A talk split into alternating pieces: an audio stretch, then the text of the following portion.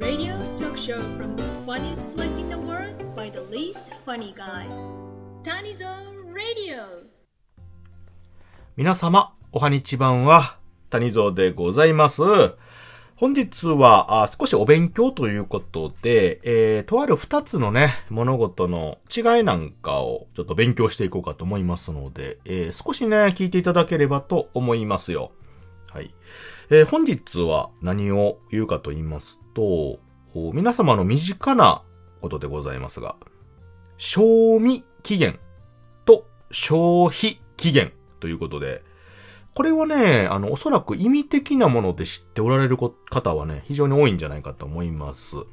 まあ、何せ普段日常に溢れている口に入れるような食べるようなものは、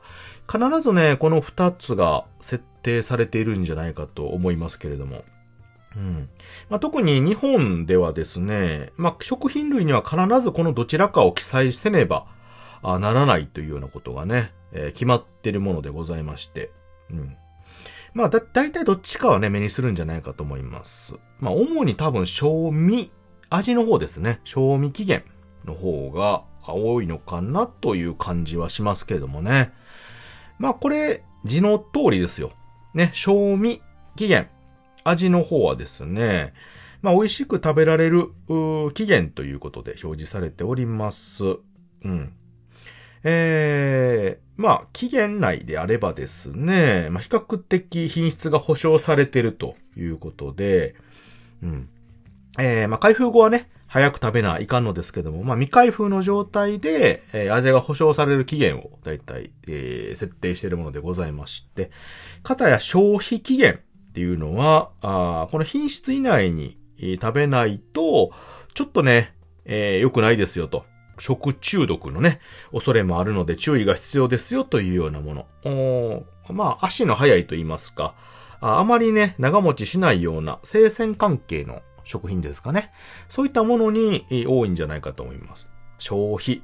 まあ、あの、食べてしまうね。えー、そういう風な表現をしているので、まあ、見たままなんですけれども、皆さん、これね、設定してる違いっていう、区切りの違いってわかります？うん。これ私もね、あの、詳しく知らなかったんですよ。さっきも言ったように、あんまり長持ちしないのを、まあ、消費にしてるんやなとかね。で、比較的長持ちしてんのを、賞味にしてるやなっていうのがね、おおよそのその、イメージではあるんですけど、どういった区切りでこの消費と賞味の区切りはどうなってるのかなということをね、私知らなかったんですよ。まあ、適当に決めてるんかなっていうのがね、大体を思ってたんですけど、これね、なんか意外ときっちりと設定があるみたいで、あのー、おおよそね、区切りが5日らしいです。5日。うん。この5日というのが消費と賞味を区切るラインみたいですね。うん。えー、いわゆるその5日を超える、要は保存ができるのが5日を超えるものについては、おおむね賞味期限として区切ってるみたいです。で、5日以内にダメになるような、あお弁当とかね、パンとか生物、生鮮関係のものなんかは、あ消費ということで、えー、まあ、注意を促してるというようなあことが決まってるみたいですよね。うん、このね、この5日という期限について私も知らなかったので、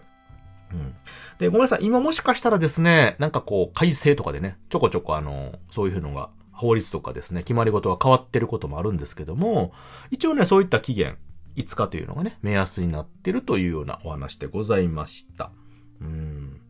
まあ、あの、今、食品ロスですか。まあ、そういった問題がね、大きく取り上げられてますので、えー、あの、多少ね、こういった期限が切れようとも、まあ、品質管理とかね、できておればあ、しっかり食べれるようなものが多いので、あの、消費生鮮関係の消費の方についてはね、ちょっと注意がいりますよ。あの、あったかくしてるとね、菌が湧いたりして、期限内でもちょっと危ないのもありますし、かといってあの冷蔵庫とか入れとってもね、えー、超えて食べると食べれるやつもあるけども悪くなってるっていうのがあるのでダメなんですけど、あの、賞味、味の方はですね、特にあの缶詰とか保存が効くようなものについては、あ多少ね、過ぎても全然美味しく食べれるということなので、もう賞味期限切れてるわということでね、まあ、ポイッと捨てることなく、一度ね、開けて、えー、まあ、できればこの加熱できるものなんかをね、熱通したりしたら、まあ、安全に美味しく食べれるようなものが多いので、うん。そういったのはね、よく考えて、えー、活用していただければなと思います。はい。ということで、本日は、賞味期限と消費期限ということでね、お話をさせていただきました。あちょっとですね、まあ、小話と言いますか、雑談のね、足しにしていただければと思います。聞いていただいてありがとうございました。またね。バイバイ。